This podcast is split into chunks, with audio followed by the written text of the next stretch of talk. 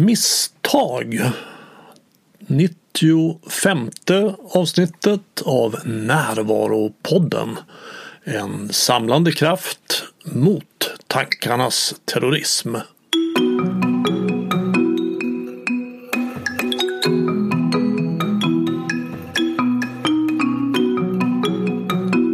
Är Bengt Renander och Närvaropodden är tillbaka med ett nytt avsnitt i den numera ganska oregelbundna utgivningen.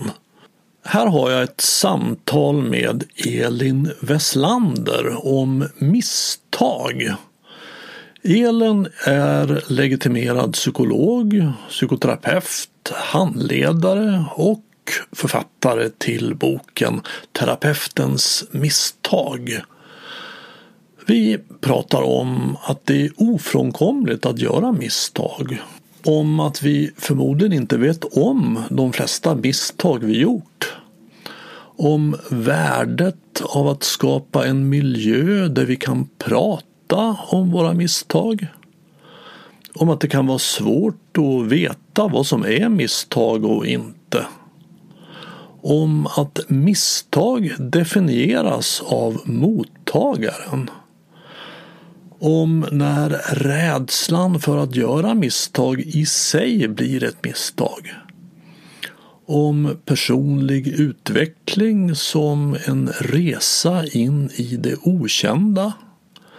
Om att utveckling ligger på andra sidan rädslan om misstag som inte går att rätta till.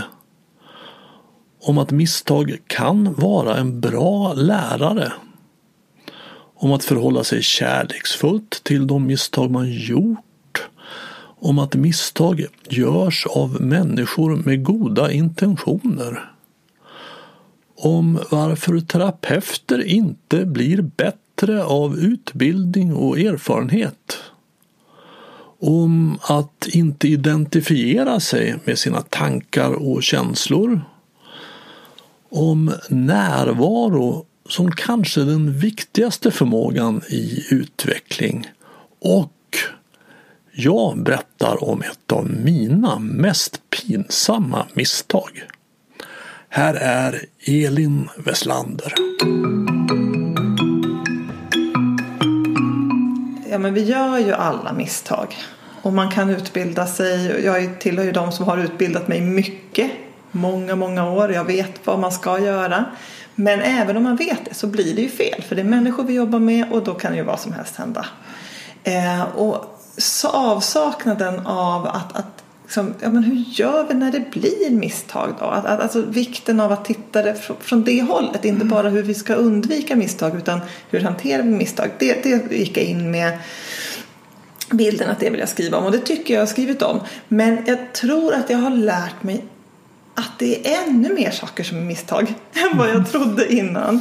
Och en insikt som jag har sen jag, liksom, när jag la, la ner pennan på något vis eh, är ju att de flesta misstag jag har gjort vet jag antagligen inte om. Mm. Och det var en insikt som är skrämmande på ett sätt eller skulle ha varit skrämmande till mig, för mig innan jag skrev boken men inte är lika skrämmande för att det, det, det är så livet ser ut. Och många som vi möter kan stå ut med att vi gör misstag. Eh, men vi ska verkligen ta tillvara på de tillfällen när vi får veta av en klient. Jag har, jag har ju terapeutarbetet, terapiarbetet, psykologarbetet i fokus för boken. När en klient ger oss information om att det här blev inte bra för mig eller här gjorde du fel eller det här blev dåligt. Att ta tillvara på de tillfällena. Mm. Det är någonting också, att hur otroligt värdefullt det är att få den gåvan från en klient, att få veta att det här blev inte bra. Mm. Det är nog också någonting jag har lärt mig att, att eh, jag tror jag har slarvat bort sådana tillfällen med att försöka förklara eller beskriva ännu bättre eller dra modellen en gång till eller eh, försöka rättfärdiga på något vis. Men att eh, nej men stanna då och eh, det kanske inte alls, jag kanske måste förklara, jag kanske måste dra modellen igen men först måste jag lyssna. Mm, misstag är bästa läraren säger ett gammalt talesätt. Ja. Och ehm, så det finns definitivt mycket att lära och jag, jag hör att du säger att, att, att det handlar om, om dels att hur kan vi undvika att göra misstag och dels hur kan vi göra när vi har gjort ett misstag och sen då vad, vad kan vi lära utav det? Ja men det är det.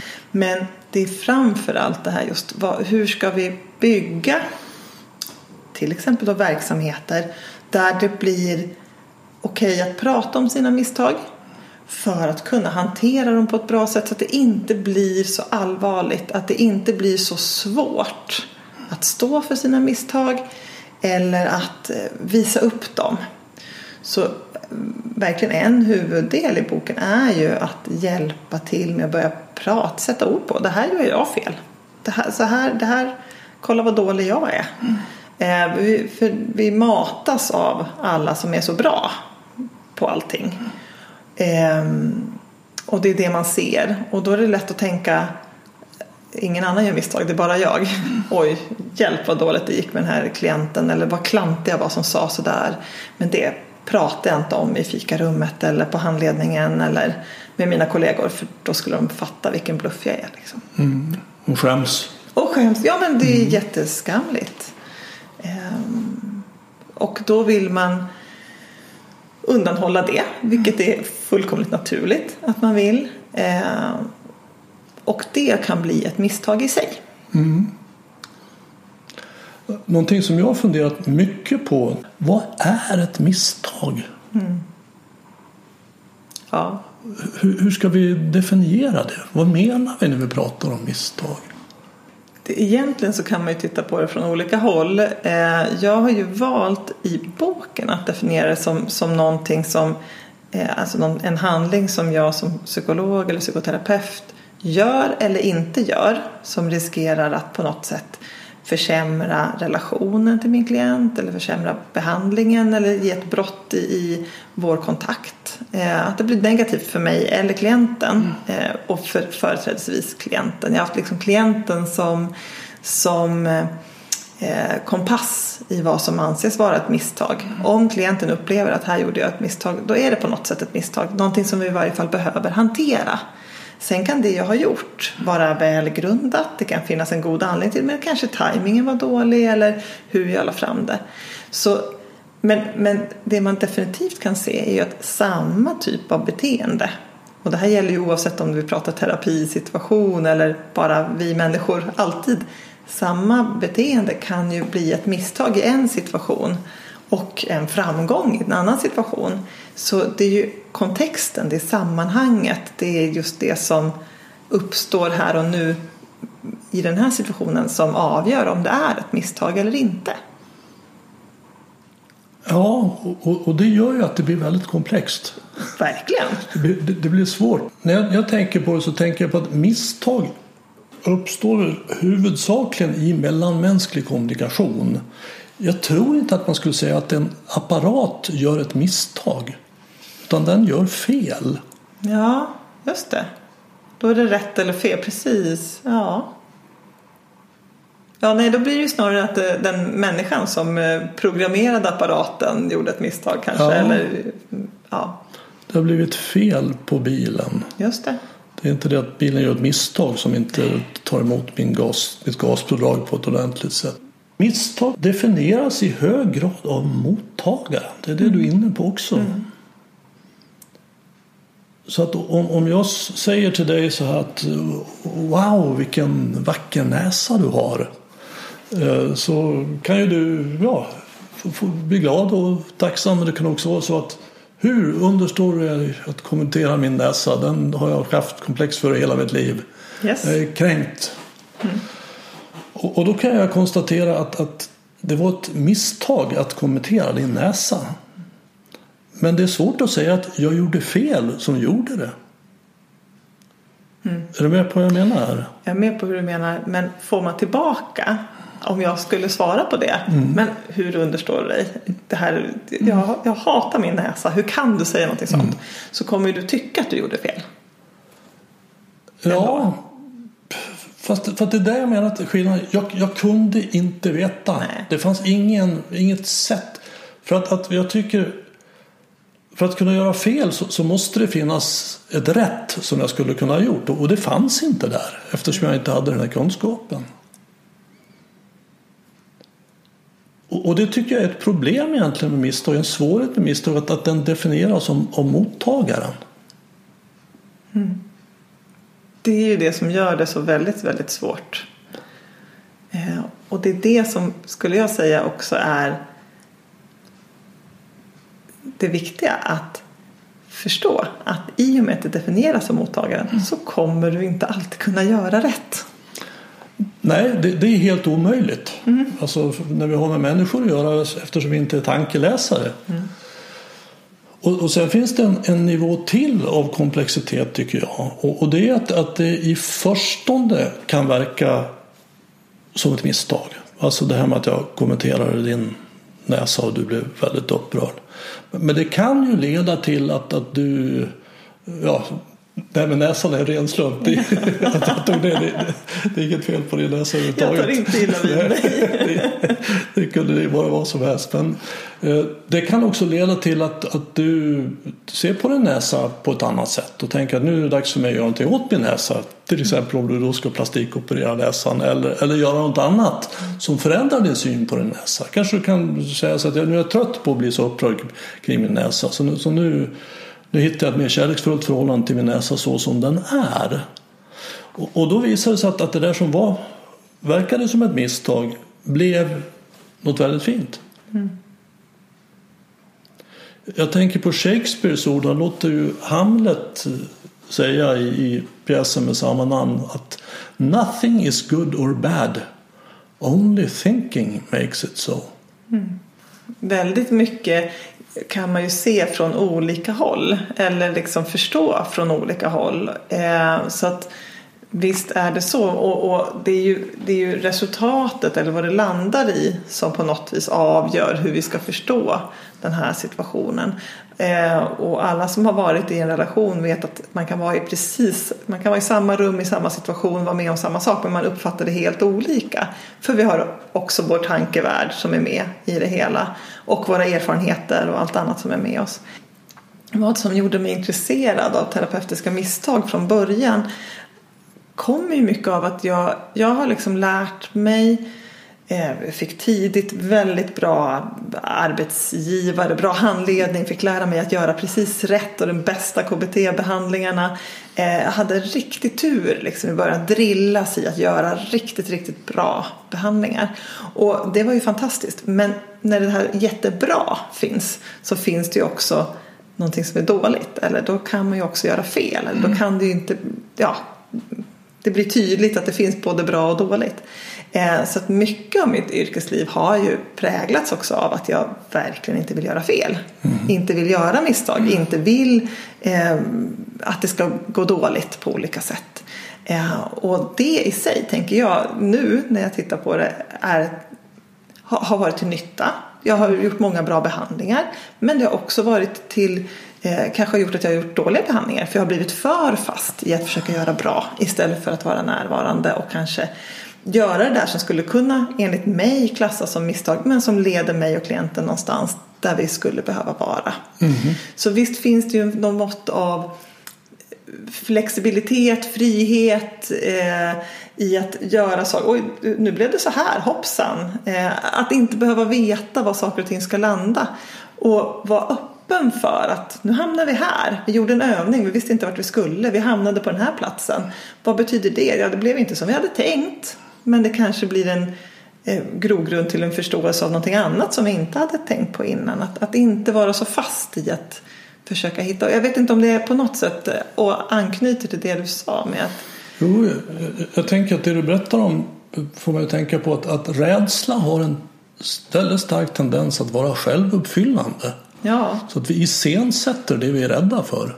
Mm. Så när vi är väldigt rädda för att göra misstag, ja, vad gör vi då? Mm. Och, och jag, jag, jag förstår det som att, att, att, om vi istället skapar ett klimat där vi minskar rädslan för att, att göra misstag så kommer allt färre att iscensätta den. Om jag startar en terapikontakt med att prata med min klient och säga att jag kommer göra saker som, jag, jag kommer göra misstag. Jag kommer göra saker som kanske blir dumt för dig eller säga saker som inte du gillar. Jag vill jättegärna veta det då. Det är inte min mening att göra det här liksom med flit men, men berätta gärna. Stoppa mig gärna om jag är på väg åt fel håll och så kan vi se liksom vad vi kan göra av det. Om jag på något vis också visar, om en klient stoppar mig, visar att jag lyssnar och, och vill vara följsam med det, då ökar jag kanske sannolikheten att klienten vågar säga när det blir fel.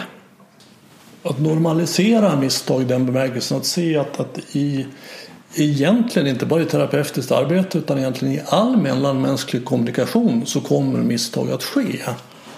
En definition som jag använder mig av för misstag är ju att, att det är en handling eller en händelse som inte leder mot vårt mål. Mm. En händelse som inte leder mot vårt mål. Mm.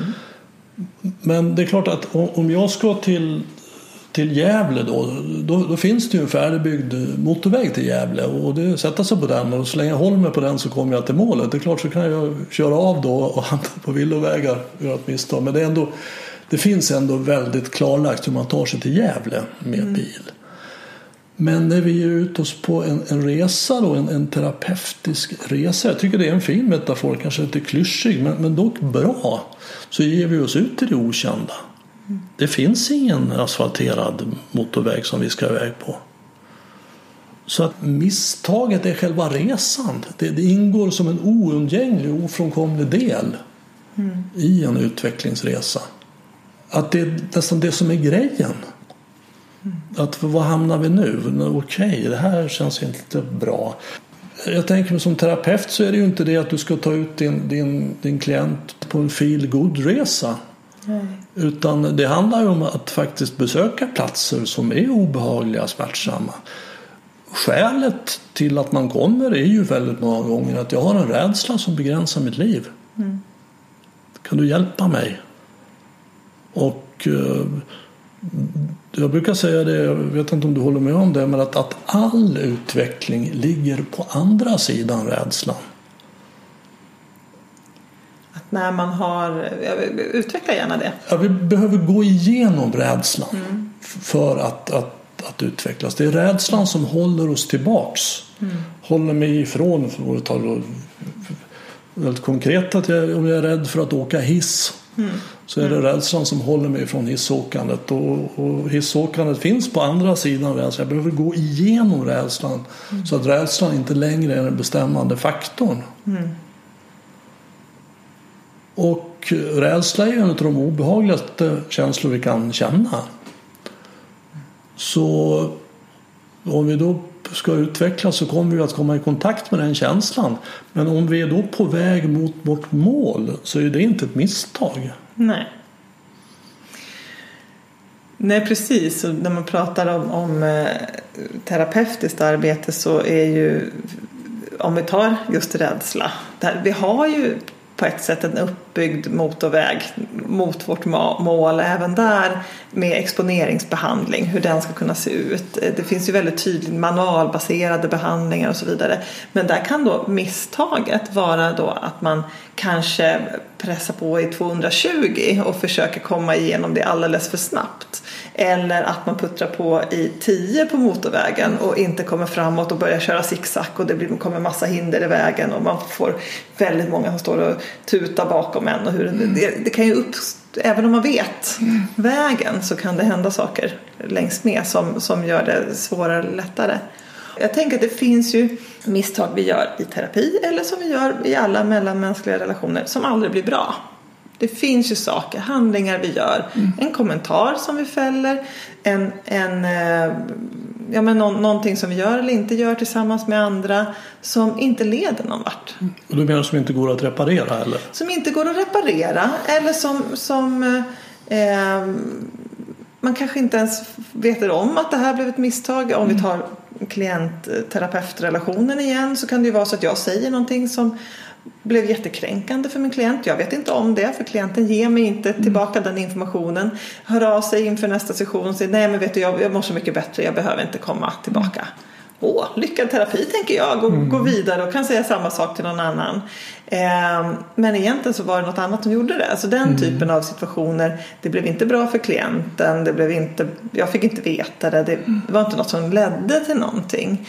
Eh, och sen finns det ju misstag som, som eh, där man kan, ja, men jag kanske inte kan reparera med klienten men jag kan lära mig någonting om hur det blev. Och då leder det ju till någonting så att säga. Men eh, det man ser, en, en viss forskning finns det ju kring att, att eh, om man, man får en, en slitning i en terapirelation och man märker att här blev det inte bra och det blir ty tydligt, man, man, man, ser det och man reparerar det, man sätter ord på det, man jobbar med det tillsammans. Det kan eh, stärka relationen gör att det går ännu ja, men går bättre sen att jobba tillsammans. Så där finns det någonting, liksom, någonting som är verksamt och det kan man ju tänka i alla relationer. Exakt. Har, vi haft det problematiskt och så löser vi det. Mm. Då, vi, då har vi gjort någonting svårt tillsammans som vi bygger på. Och lite så tänker jag om din beskrivning av, av liksom terapiresan. att man behöver hamna på ställen som är svåra och ta sig igenom det. Eh, och på så sätt ta sig vidare fr från rädslan. Eh, och jag tänker att, att man i det mycket måste bort från synen på misstag och mer tänka att, att experiment. Vi måste experimentera oss fram. Vi vet inte vad det här kommer, hur det blir. Det är inte bara en färdig asfalterad väg som där allting går hur enkelt som helst. Så det tror jag, terapi arbetet behöver ramas in både med att det är ett arbete men också att det, man vet inte exakt hur det vi får tillsammans jobba med att hitta din väg i det här. Att det inte är så klarlagt även om det finns tydligt eh, innehållsförteckning mm. så, så kommer den se olika ut för olika individer. Ja, jag tänker på Joseph Campbell som, som, som han har ju forskat mycket kring myter och mm. utveckling. Och, han säger att om du ser din väg framför dig som en väg, mm. alltså en färdig väg, så är det inte din väg. Okay. Utan din väg bygger du steg för steg. Just det. Så att den viktiga frågan är hela tiden, vad ska vi göra nu? Vad är nästa steg? Var är vi nu? Vad är nästa steg? Nu gick vi in i en, en törnehäck här. Det är ont, det sticks. Vad är nästa steg? Mm. Jag, jag, tror att det är bra att tänka på misstag i det jag gör nu och i att jag kan lära mig av dem för framtiden. Men när jag tittar tillbaks på dem så undrar jag om det är speciellt förtjänstfullt att egentligen se det som misstag alls. Jag tänker, du berättar om att, att du vid något tillfälle slumrade till i ett mm. klientmöte där. Mm. Jag tänker så här att, att, att du gjorde så gott du kunde. Mm.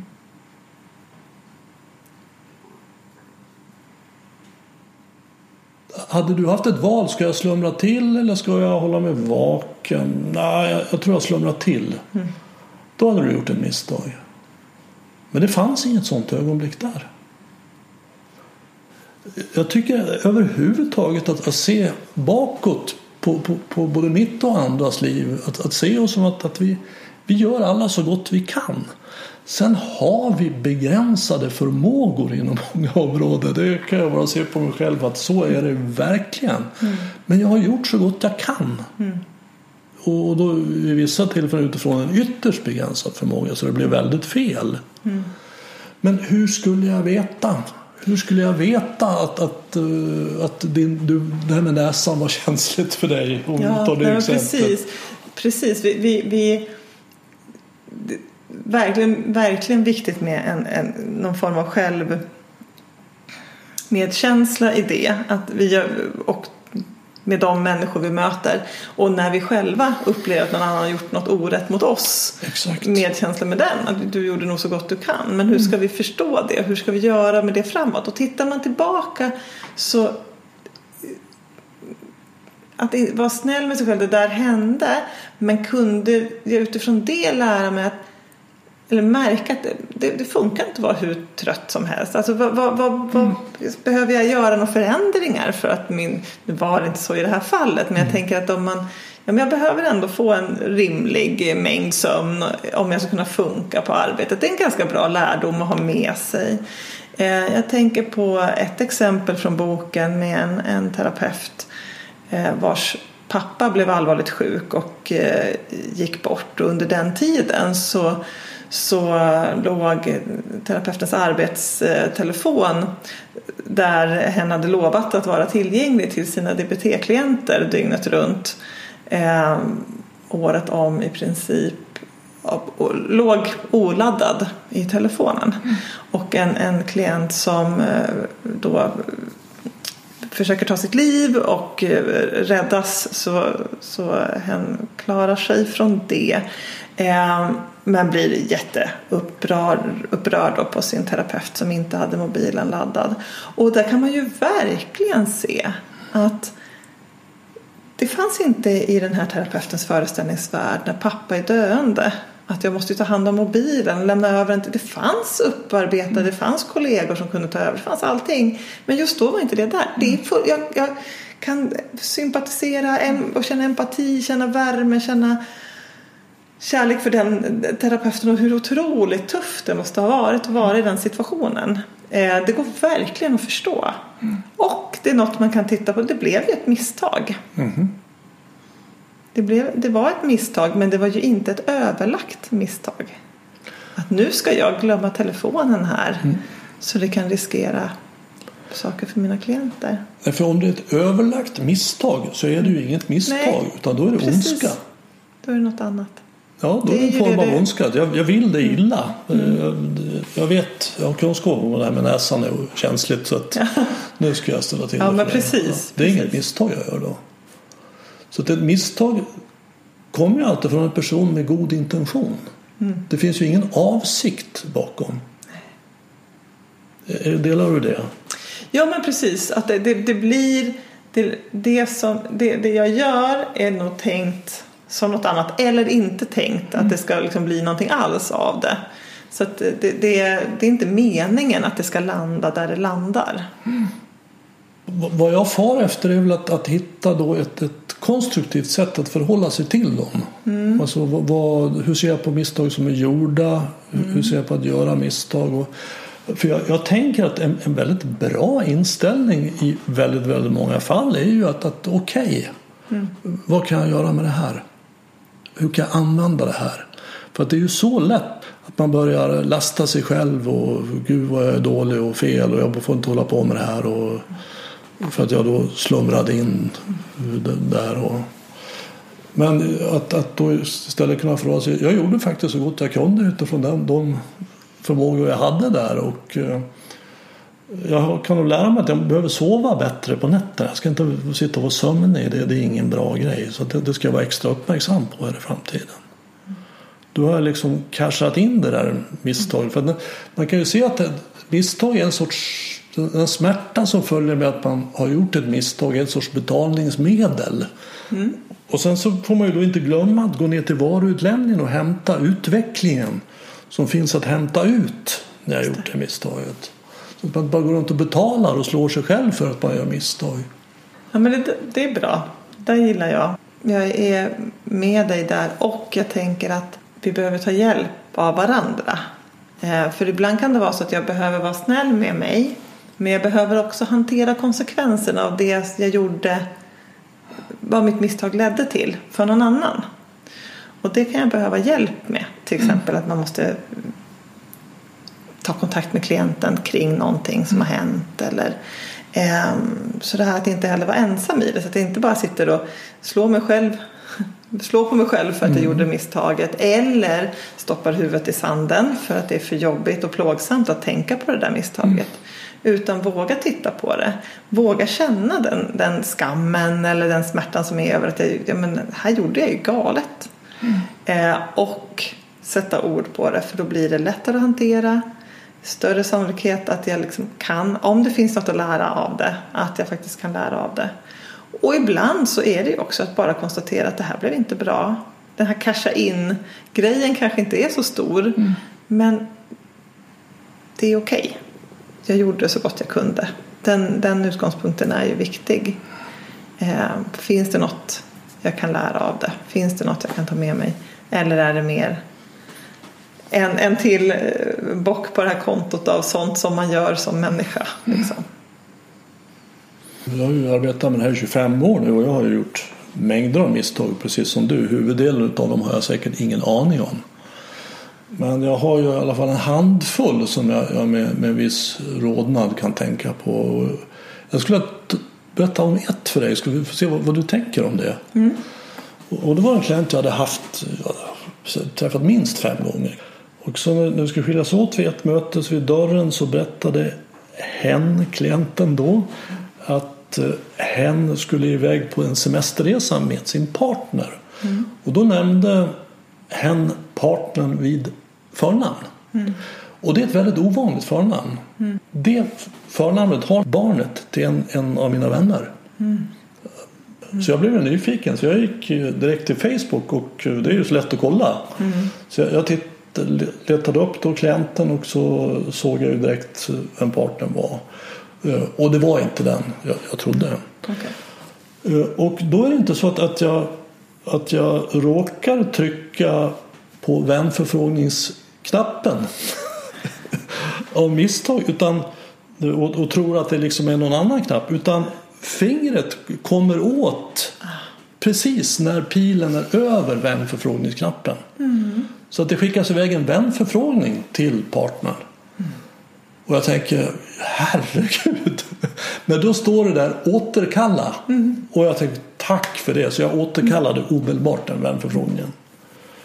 Och, och tänkte vad skönt nu, nu det här över. Det här, det här kunde ha blivit pinsamt. Men då visade det sig att, att Facebook bettar om återkallade vänförfrågningar också till de som skickade. Så att jag fick ett mejl, om det var dagen efter, efter några dagar där mm. hen då undrar varför jag har skickat en vänförfrågning till, till partnern. Och det är ju en fullständigt rimlig fråga. Mm. Det hade ju varit otroligt märkligt. Mm.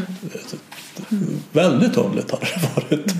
Så jag, jag förklarade precis som det var.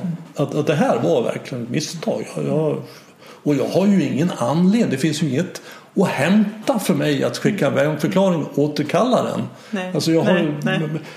Hen avbokade eh, mm. nästa tid och, och, vi hade då mejlkontakt men det gick inte att reparera. Nej.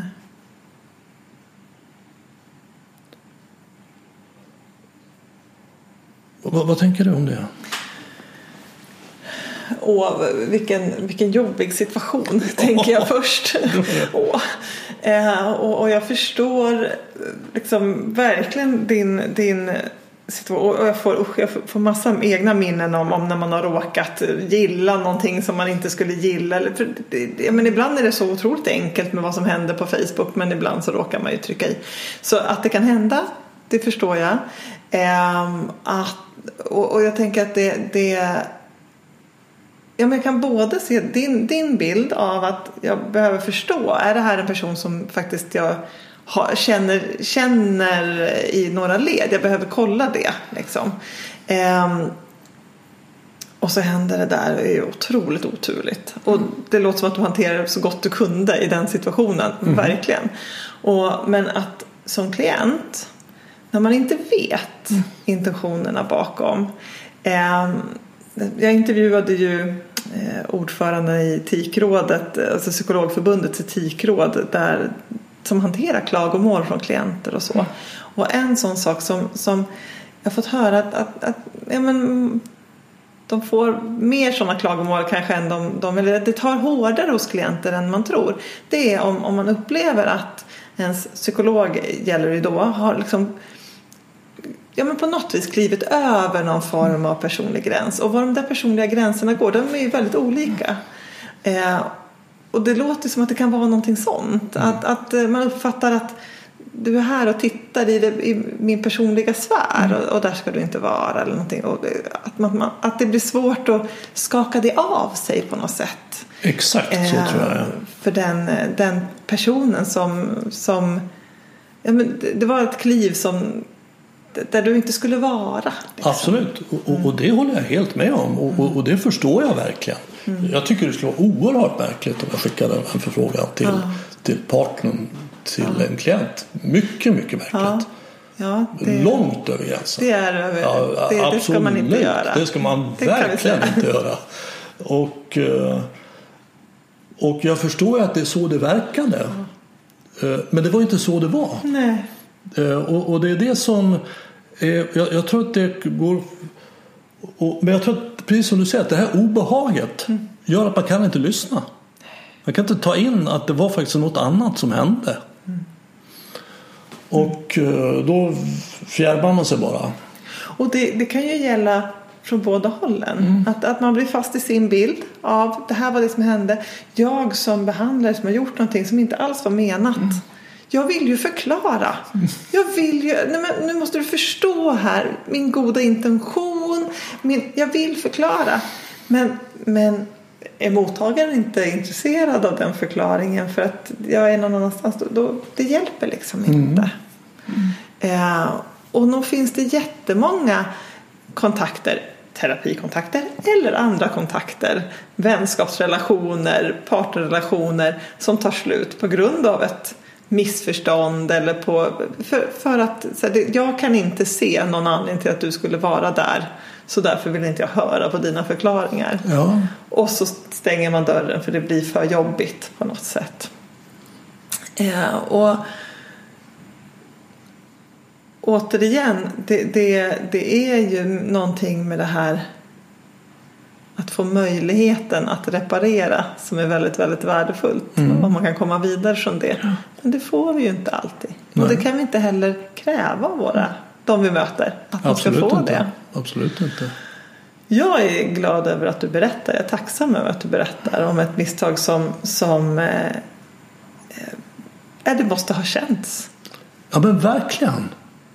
Verkligen. För, för, och, och, och om vi lyfter det, ur den här då med professionella situationen så tror jag att det här är ganska vanligt. Alltså att vi egentligen ser det vi är rädda för. Och sen när vi får veta hur det är så tror vi inte på det för vi är fortfarande rädda.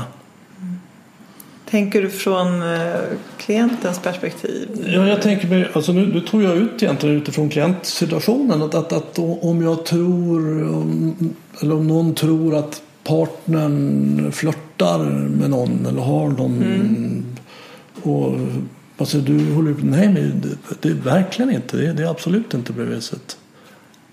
Ta inte in, alltså rädslan gör att vi stänger av. Rädslan tar bort oss. Alltså, och, det finns ju en fin buddhistisk bild av att, att man ska då undersöka ett hus och sen så kommer man i ett rum och, och vid dörren till näst, så leder det vidare till nästa rum så ligger det en stor orm. Riktig läskig stor giftorm.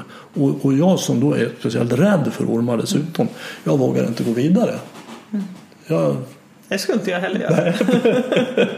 men då kommer de och säger, men, du, det där är inte farligt, kan vi gå närmare och titta? Absolut inte. Så jag blir kvar där. Men om jag då skulle kunna försätta mig i ett läge där rädslan inte längre är den bestämmande faktorn och gå fram och se vad det där är egentligen så ser jag att det är ett rep. Det var ett rep hela tiden. Så det jag var rädd för, det fanns inte. Och det gör att jag kan inte gå vidare. Och där tror jag att det är mänskligt för oss att hamna väldigt ofta. Och, och, och det är det jag menar att utvecklingen ligger på andra sidan rädslan. Att kunna gå igenom, gå förbi det där jag var rädd för och se att giftormen var ett rep. För att nästa... Alltså nästan allting som är farligt är ju sånt som vi tänker fram. Vi är beredda för våra egna tankar. Faran finns inte där ute. Eller våra egna känslor. Alltså vi är rädda för att känna den skammen som kan vara när vi ska liksom sitta med att ja men jag gjorde det här. Ja, exakt, Förlåt. exakt så. Det är ju jättejobbigt att sitta med den skammen. Mm. Men att sitta i den och märka att den, jag kan sitta här med Mm. den. Eller rädslan då som vi har som exempel också. Jag kan sitta med den och den kan, den, den kan fluktuera, bli högre, lägre men, men den blir inte den sticker inte iväg överallt så Mm. att säga. det kan ju ge en grogrund för att kunna ta ett steg vidare och ett steg vidare. Mm. Så tänker jag att det är med, med att benämna sina misstag för andra. Man behöver inte göra det i en podd för många andra utan man kan ju välja en nära förtrogen kollega. Ja. Eh, och sitta i skammen. Inte att kollegan säger äh, men det där var väl ingen fara. Nej. Det, det där var väl ingen... Det är inte det som är det viktiga här. Utan det är att äh, det känns. Just det. Det får kännas. Och, och, och det skulle jag säga är själva definitionen av frihet. Och det är att jag kan känna det jag känner. Det går bra. Så att eh, jag känner rädsla där. Men jag kan i alla fall gå fram och undersöka den där ormen. Det var ett rep, okej. För precis som du säger att de här tankarna som kommer de väcker ju känslor. Men känslorna är ju helt och hållet tankegenererade. De, de kommer ju inte av någonting som händer där ute. Därför jag tycker det är just den stora svårigheten med att vara människa är ju just att kunna skilja på tankar och verklighet. Verkligen. Det är vi inte så bra på. Nej, och, och det är väldigt svårt. Mm, det är jättesvårt. Ja, Ja. ja. ja. Jag, jag vet att du, du jobbar både med psykoterapi och med akt. Ja. Kan du ber- berätta lite om skillnaden på de två sätten? Om du... Jag tänker att ACT är en form av psykoterapi. Okej, okej. Jag jobbar med beteendeterapi och jag jobbar med ACT. Och ACT är en beteendeanalytisk terapiform också. Som jobbar på lite andra sätt. Eh, mer upplevelsebaserat. Och mer med fokus på, tydligare fokus på världen. Att vi eh, i mindre utsträckning fokuserar på tankeinnehåll eller känsloinnehåll och mer tänker att det här finns. Vi har våra tankar, vi har våra känslor. Eh, de kommer vi inte bli av med. De finns där. Vad vill vi göra? Ta ut en riktning och så gå i den riktningen tillsammans med våra tankar och känslor. Och- Och det, det kräver då att jag hittar en plats i mig som inte är identifierad med tankar och känslor utan som kan bevittna dem. Man ska kunna observera, ha lite betraktelseavstånd mellan mig själv och mina tankar och mina kroppsliga reaktioner. Just det. Att det finns ett visst av, nå- något form av utrymme mellan jag är inte mina tankar, jag är inte mina kroppsliga reaktioner, jag är inte mina känslor. Men de finns där. Jag, Ja. jag, jag, de finns med mig. Ja, vi, vi förnekar dem inte, de, de är där. Men, men det här du pratar om nu eh, menar jag då är ett andligt förhållningssätt. Eh, Absolut inte religiöst, men, men det är ett andligt förhållningssätt. Alltså att det finns ett bevittnande själv här. Jag är mer än mina tankar och känslor och fysiska förnimmelser. Det finns också ett bevittnande själv som jag kan gå till. Eh, Jag kan träna upp min förmåga att gå till. Och det bevittnande självet menar jag, det är den jag är när jag är närvarande. Som kan se att, att jag ser att det ligger, jag har en tanke om att det ligger en giftorm där borta. Jag känner mig livrädd och jag, min puls är 160. Okej, det är det som sker just nu. Eh, vad är sannolikheten för att det ligger en giftorm här inne? Den är ju ganska liten. Vad vill jag själv? Jag, jag vill gå vidare i, i det här huset. Jag kan ju ta några steg närmare i alla fall och undersöka det. Ja, men jag är ju jätterädd. Men då kan jag göra det här som du säger. Det går bra. Det är inte farligt att känna. Jag kan känna rädsla, det går bra. Och, och för mig är det själva nyckeln. Alltså det, det, och kanske framförallt har funnits innan KBT så mycket terapiformer där man tar tankar väldigt, väldigt allvarligt. Och känslorna. Man skiljer inte på tankar och verklighet. Utan man pratar om, om minnen i åratal. Och, och kommer inte så mycket vidare.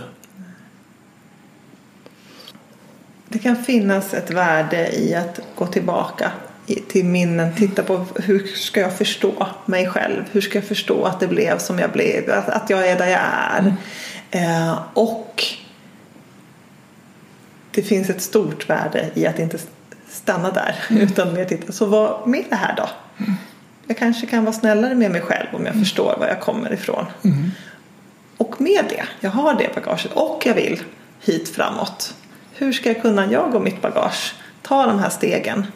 Ehm, och, och göra det som, som jag värdesätter just nu, det som är viktigt för mig just nu och kanske framåt. Eh, även fast jag har olika erfarenheter och, och minnen med mig. Det finns eh, inom ACT eh, jobbar man ju mycket med också synen på sig själv, självet som, som eh, om man är fast i självet som innehåll. Alltså att jag, jag, jag, har en bild av mig. Så här är jag. Så här, jag är definierad av de här mm. olika upplevelserna som jag hade som barn kanske eller som tonåring eller senare. Eh, och det är det jag återkommer till. Mm. Eh, då kan det vara bra. Så, ja, men de, de sakerna har hänt. Det är ju saker som definierar dig utifrån att du har varit med om det och du väljer att låta det definiera dig. Och allt annat då? För du har ju också varit med om tusentals, hundratusentals andra upplevelser. Eh, om de skulle definiera dig, hur skulle det låta då? Så man kan jobba en del med att bredda bilden av sig själv. Mm. Att inte vara fast. Det, det är någonting som, som man kan eh, utforska. Är jag fast i bilden av mig själv? Mm. Du frågade i, när vi började här om, om hur presenterar du dig? Och, mm. och, jag började presentera mig utifrån titlar eller någonting. Men hade samtidigt massa tankar, ja det beror ju på. Ska jag presentera mig utifrån boken? Eller ska jag mm. presentera mig utifrån vem jag är som människa? Eller ska jag presentera mig utifrån vad, vad jag eh, vad jag drivs alltså Jag skulle ju kunna göra jättemånga olika presentationer mm. beroende på vad det är för sammanhang och sådär. Mm. Och det där kan man behöva träna sig i. Mm. Att göra, presentera dig själv på 20 olika sätt. Och alla är lika sanna eller icke sanna.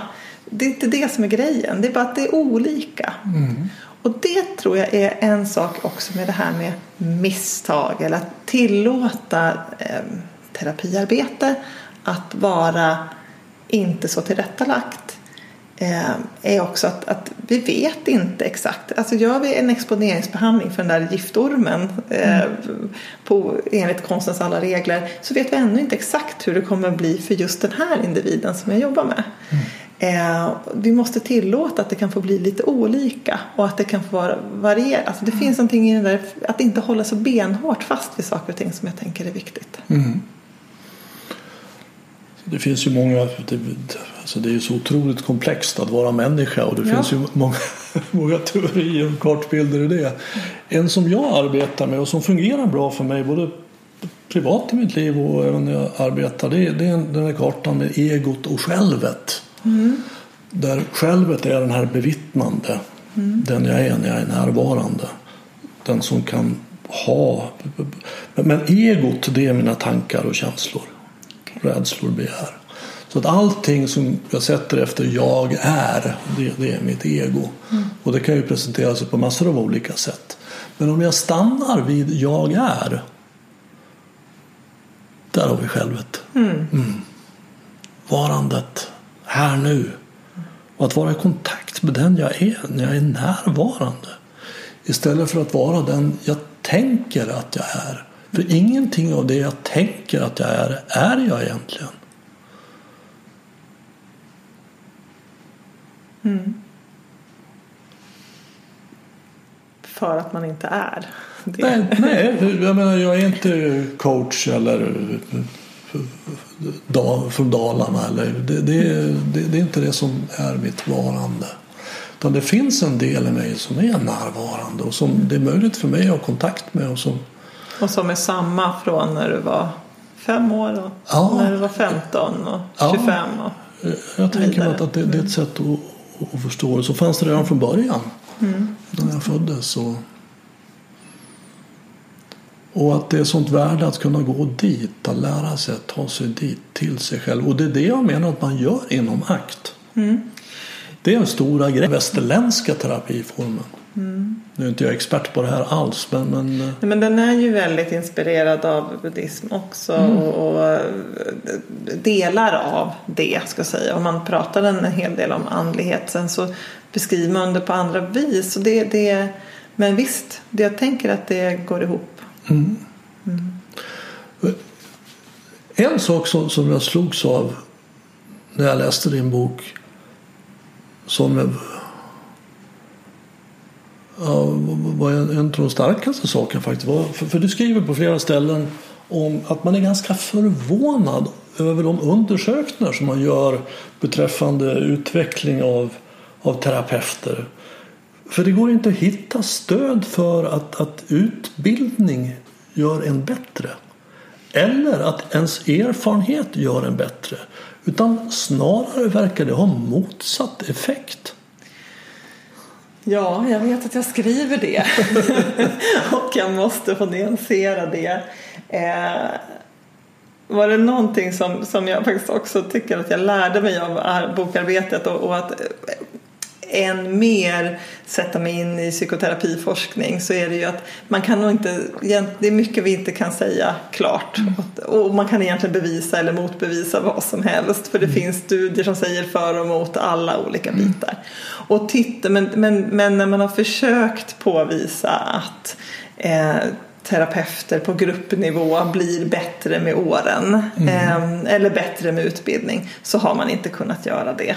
Att på gruppnivå så, så ser man snarare då en, en liten försämring men det, men det är en försämring på så vis att ja vad är det, man får ett sämre ut, en, en klients sämre utfall per år eller mm. någonting sånt. Det är, liksom, det är inga massiva försämringar. Och det finns en klick, en, en, en mindre del, en mindre andel där man ser en tydlig förbättring mm. med år och utbildning.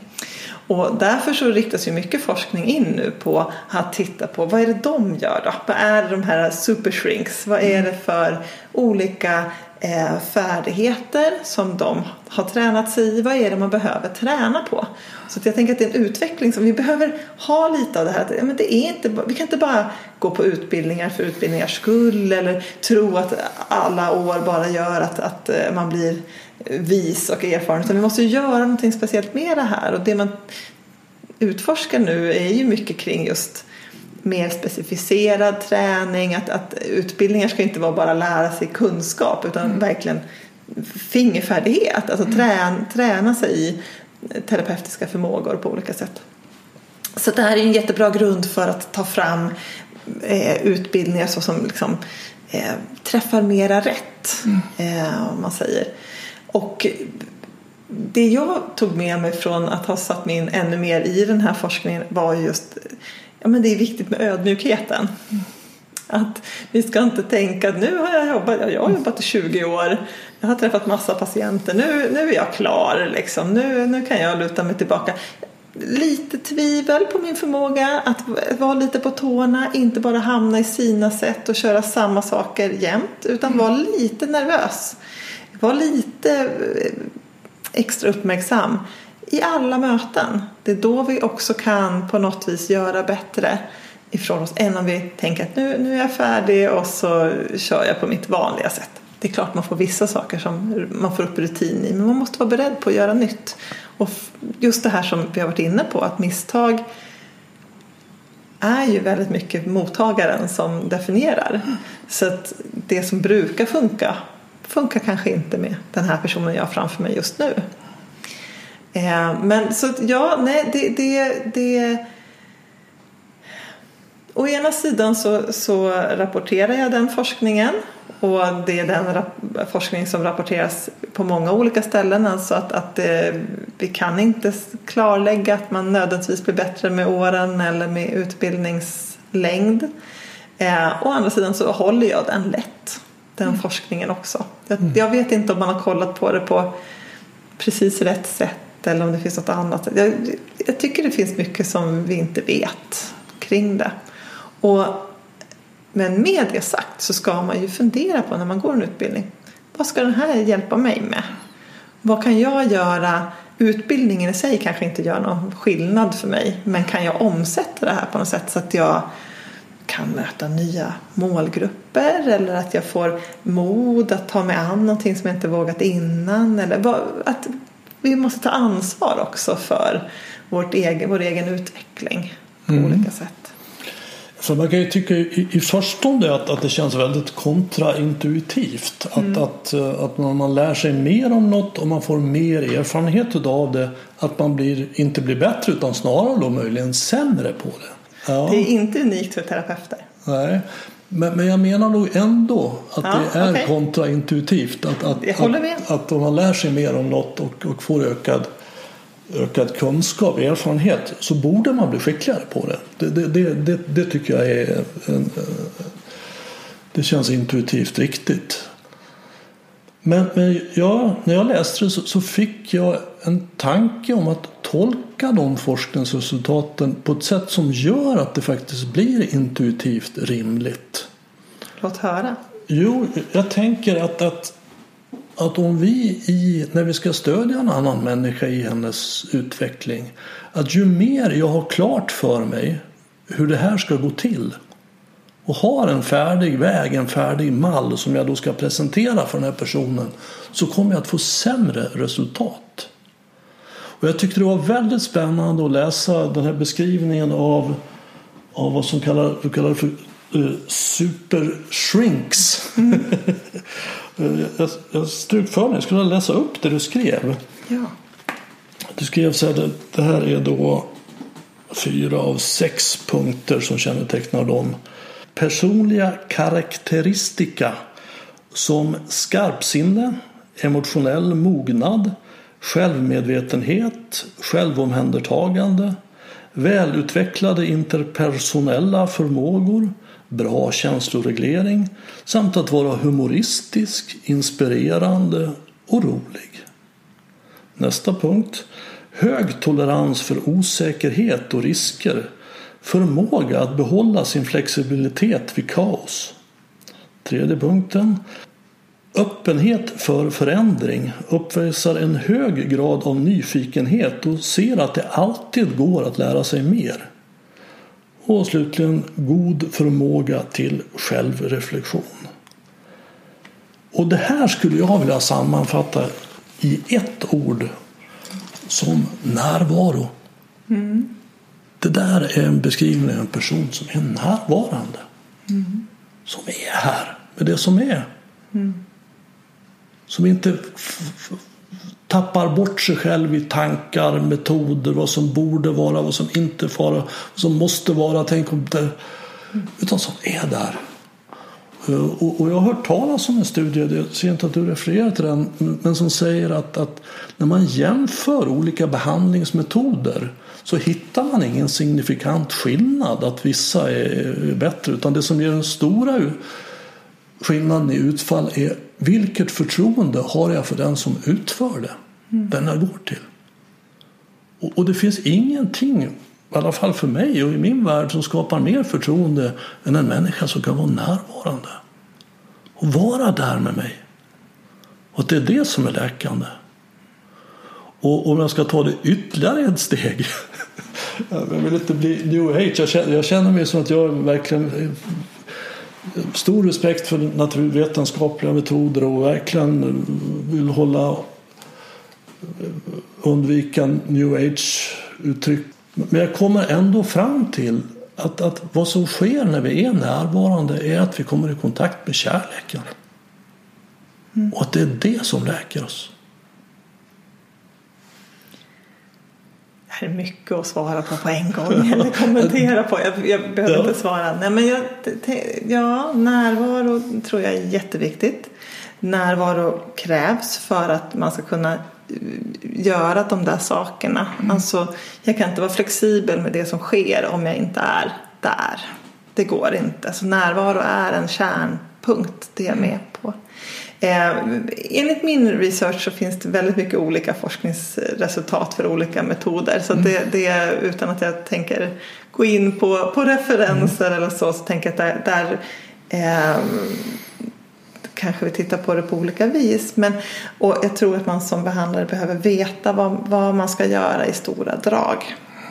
Men man måste göra det med en närvaro med klienten för att kunna anpassa, fånga in det som är där och då. Men jag tror att en, en behandlare behöver också ha metoden i sin eh, ryggrad på något vis för att veta vilka, ha lite, vi ska inte bara famla i blindo efter våra misstag utan vi behöver också ha den här kartan, övergripande kartan. Men jag tänker att närvaro är jätteviktigt i det och att eh, relationen i en behandling är jätteviktig. Och sen har man ju tittat på det. Vad är det som skapar relation? Och klienter, eh, jag vet när KBT, jag, jag gick ju eh, min första utbildning då i Uppsala i slutet av 98 där började. Och då var ju KBT relativt nytt och väldigt eh, omstrittat som en, en eh, väldigt kall och hård eh, behandlingsform där man inte brydde sig om sina patienter. Men när man sen började göra lite studier så såg man att, att relationen skattades väldigt högt av patienterna ehm, till KBT-psykologer och terapeuter. Och för väldigt mycket av den behandlingen handlar ju om att vi ska skapa innan vi börjar jobba med behandlingen så behöver vi landa tillsammans i vad ska vi göra för dig? Hur ska du förstå vad, vad det här är min expertis. Du expertis jag, jag har expertkunskap på ämnet, du har expertkunskap om dig själv. Hur ska vi använda de här två delarna tillsammans? Lägga ut en, en, en väg fram och vad, vår riktning eller våra mål med behandlingen. Och vi gör det här ihop som ett teamarbete. Jag är öppen med vad jag tänker och du är öppen med dina delar så kan vi liksom lägga pusslet ihop. Och det är någonting som, så att, att man gör de här sakerna som att man formulerar mål ihop, att man tar fram en behandlingsplan tillsammans så, det är relationsskapande. Så att närvaro här och nu är en sak men också metoder för att ta sig till en god relation är jätteviktigt, tänker jag. Ehm, det blev en liten annan vinkling på, på det du sa men jag tänker att så metodkunskap har, tycker jag har en stor jätteviktig del i behandlingsarbetet och den personliga lämpligheten. Och när KBT kom så kanske det blev väldigt mycket fokus på metoddelen vilket var viktigt att forska, ta reda på exakt hur ska det se ut. Ehm, och nu vet vi så pass mycket om hur det ska se ut. Så nu har vi liksom utrymme att också titta på det mänskliga igen mer. Alltså vi som terapeuter och de vi möter och närvaron i, i de här relationerna och vad vi kan göra av det. Så jag tänker att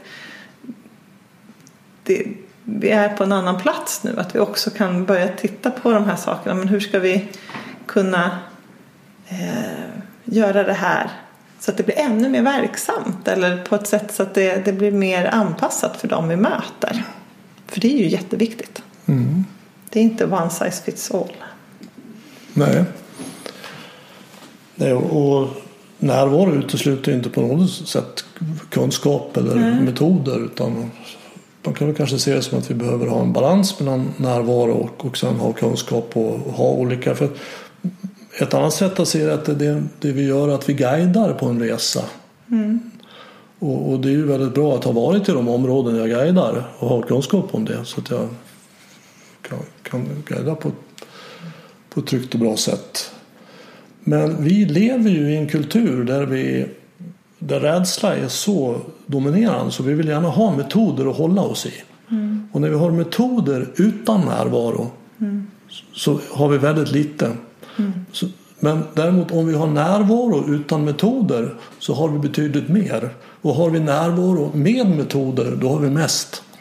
Ja men det kan jag nog vara med på. Mm. Mm. Och det skulle då förklara de forskningsresultaten. Det kunna vara en, en har man närvaro så har man åtminstone en, en viktig pusselbit så att säga. Och ju mer jag får lära mig om hur jag ska göra och metoder och jag kommer in med, med mer och mer saker ju, sämre blir mitt resultat. Mm.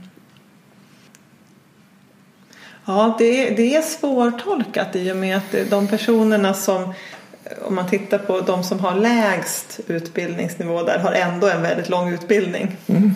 Så det är ju inte jämfört mot en person som inte har någon utbildning inom psykologisk mm. behandling utan det är liksom en, en man har ändå en, en, hög nivå från start men sen så är det vidareutbildningarna, mm. hur mycket de ger. Eh, och en, en, en, eh, en hypotes inte mer välgrundad än någon annan kan ju snarare vara att man när man har jobbat ett tag och man går utbildningar att man, man, man hittar sitt sätt mm. och så jobbar man vidare med det. Eh, att den här kanske nyfikenheten eller liksom viljan till anpassning eller att vara lite på tårna eh, den, den delen mattas av med åren. Det blir inte skräddarsytt längre, det blir konfektion. Ja, kanske. Ja, och sen vill jag ju också verkligen flagga för att, att jag är ju eh, confirmation bias. Jag, det är möjligt att jag ser det, det, jag, det jag tror. Absolut. Men Det gör vi så lätt. det gör vi så lätt. Det gör vi så lätt. Ja, Tack för att du kom hit. tack för att jag fick komma hit.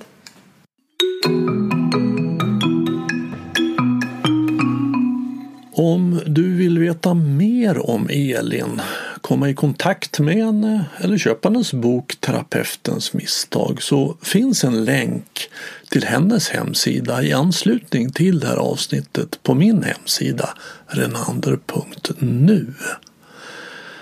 Jag gör Närvaropodden för att sprida kunskap om hur medvetenhet och närvaro kan hjälpa oss att sluta terrorisera oss själva och andra med tankar. Om du vill stödja podden, hjälp till att sprida den genom att tipsa om den till vänner och bekanta. Det är också hjälpsamt om du betygsätter och skriver kommentarer på iTunes. Vill du bli mer medveten och närvarande? Läs min senaste bok Stoppa tankarnas terrorism. Boken har fått många positiva omdömen som tydlig, klar, enkel och väldigt användbar. Enklast köper du boken via hemsidan renander.nu och jag signerar den gärna om du vill. Har du något ämne eller person som du tycker skulle passa här i Närvaropodden? Tveka inte att kontakta mig och enklast gör du det via kontaktformuläret på hemsidan renander.nu. Desto fler vi är som är vakna i verkligheten, ju mer kan vi förändra den på riktigt. På återhörande. Och du, var uppmärksam.